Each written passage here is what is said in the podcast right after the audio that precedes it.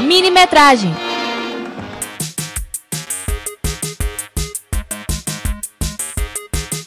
Fala galera, eu sou a Roberta, estudante de jornalismo aqui da UFV e está começando mais uma edição do Minimetragem. Para você que ainda não sabe, eu faço parte da diretoria de rádio do Cinecom.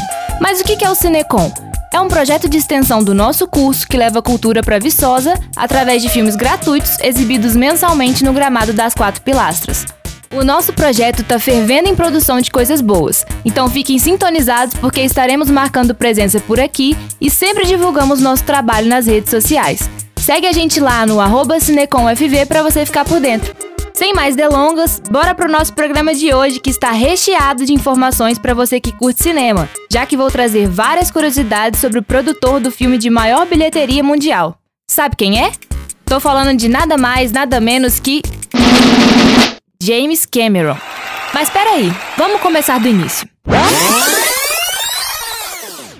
James Cameron nasceu no dia 16 de agosto de 1954, no Canadá. Com 17 anos, mudou-se com sua família para a Califórnia e foi a partir daí que seu interesse pelo cinema foi despertado.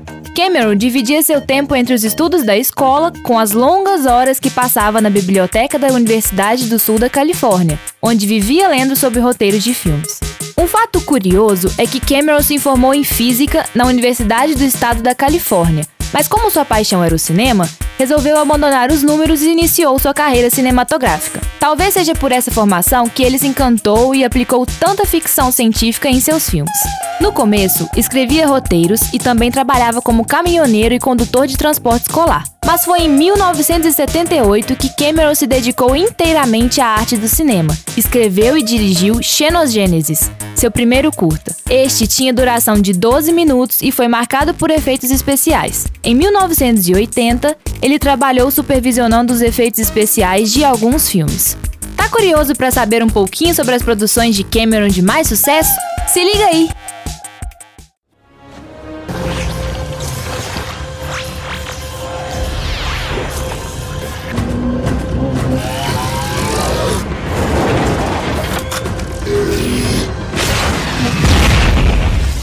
Hasta la vista, baby. Dirigido por Cameron, a saga O Exterminador do Futuro estreou em 1985. O filme é uma verdadeira viagem no tempo e o enredo trata de uma luta de homens versus máquina. Arnold Schwarzenegger protagoniza um androide cuja atuação programada visa garantir a vitória dos robôs. A saga já lançou cinco filmes, e para você que ainda não tá ligado, o sexto está datado para outubro desse ano nos cinemas mundiais. Ah, uma curiosidade muito legal é que Cameron estava sem agente e morava dentro de seu carro quando escreveu o script desse filme. Ele, inclusive, demitiu o agente por não gostar do enredo.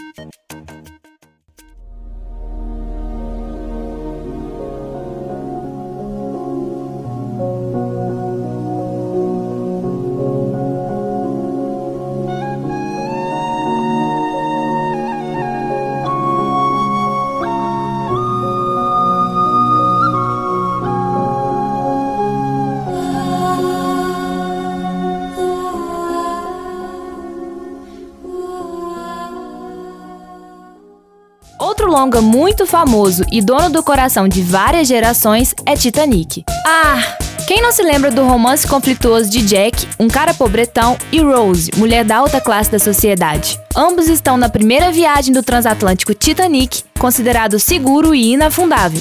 Entretanto, tudo foge do controle quando ele se choca contra um enorme iceberg, dando início a uma verdadeira tragédia. O filme de James Cameron, baseado em fatos reais, teve um custo de produção maior que a construção da embarcação.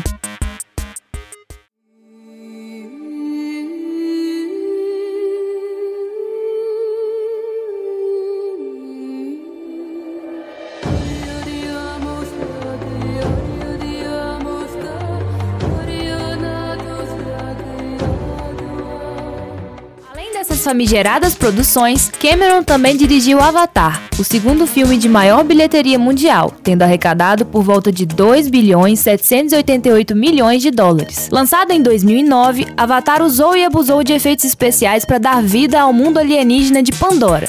Lá viviam os naves, criaturas gigantes e azuladas, mais evoluídas do que a raça humana. Eles viviam em harmonia com seu lar, o qual tinha uma natureza exuberante e minerais preciosos. Na época, planeta Terra estava destruído. Então, os humanos criaram uma espécie de híbrido para explorar os recursos de Pandora, os Avatares.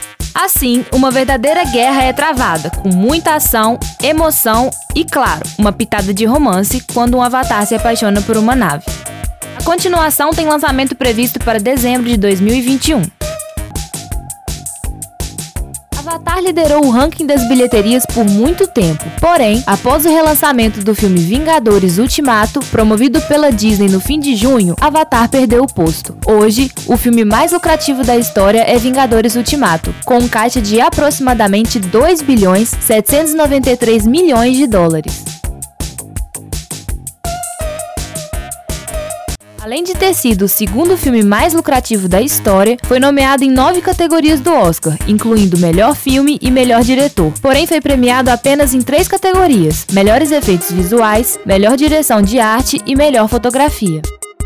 O interessante é que a intenção inicial de Cameron era rodar Avatar em 1999, logo após Titanic.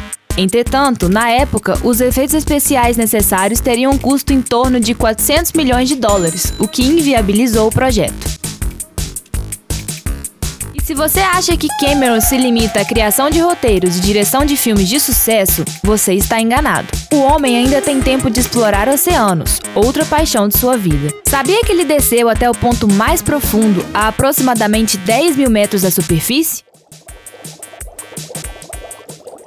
A Fossa das Marianas, que recebeu a presença humana pela primeira e última vez em 1960, foi filmada com câmeras de alta resolução em 3D. Além disso, Cameron já fez incansáveis visitas aos destroços do Titanic no fundo do mar, tendo ido mais de 30 vezes ao local da tragédia. Bom, pessoal, esse foi o programa de hoje. Ah. Espero que vocês tenham curtido essa edição do Minimetragem e, mais que isso, que vocês se inspirem em Cameron e sigam sempre no caminho daquilo que faz o coração bater mais forte. Eu sou a Roberta e encontro vocês numa próxima edição. Até logo! Para ter mais informações sobre o nosso projeto, segue a gente lá nas redes sociais. A nossa página do Facebook é Cinecom e o nosso Instagram e nosso Twitter é CinecomUFV. O nosso blog também está repleto de informações e curiosidades sobre o mundo cinematográfico. Basta você acessar o site www.jornalismo.ufv.br Cinecom e ficar por dentro de tudo que está rolando. Cinecom, Cinema e Cultura para Todos. Realização, Departamento de Comunicação Social e Pró-Reitoria de Extensão e Cultura. Apoio, FACEV, Museu da Comunicação e Rádio Universitária.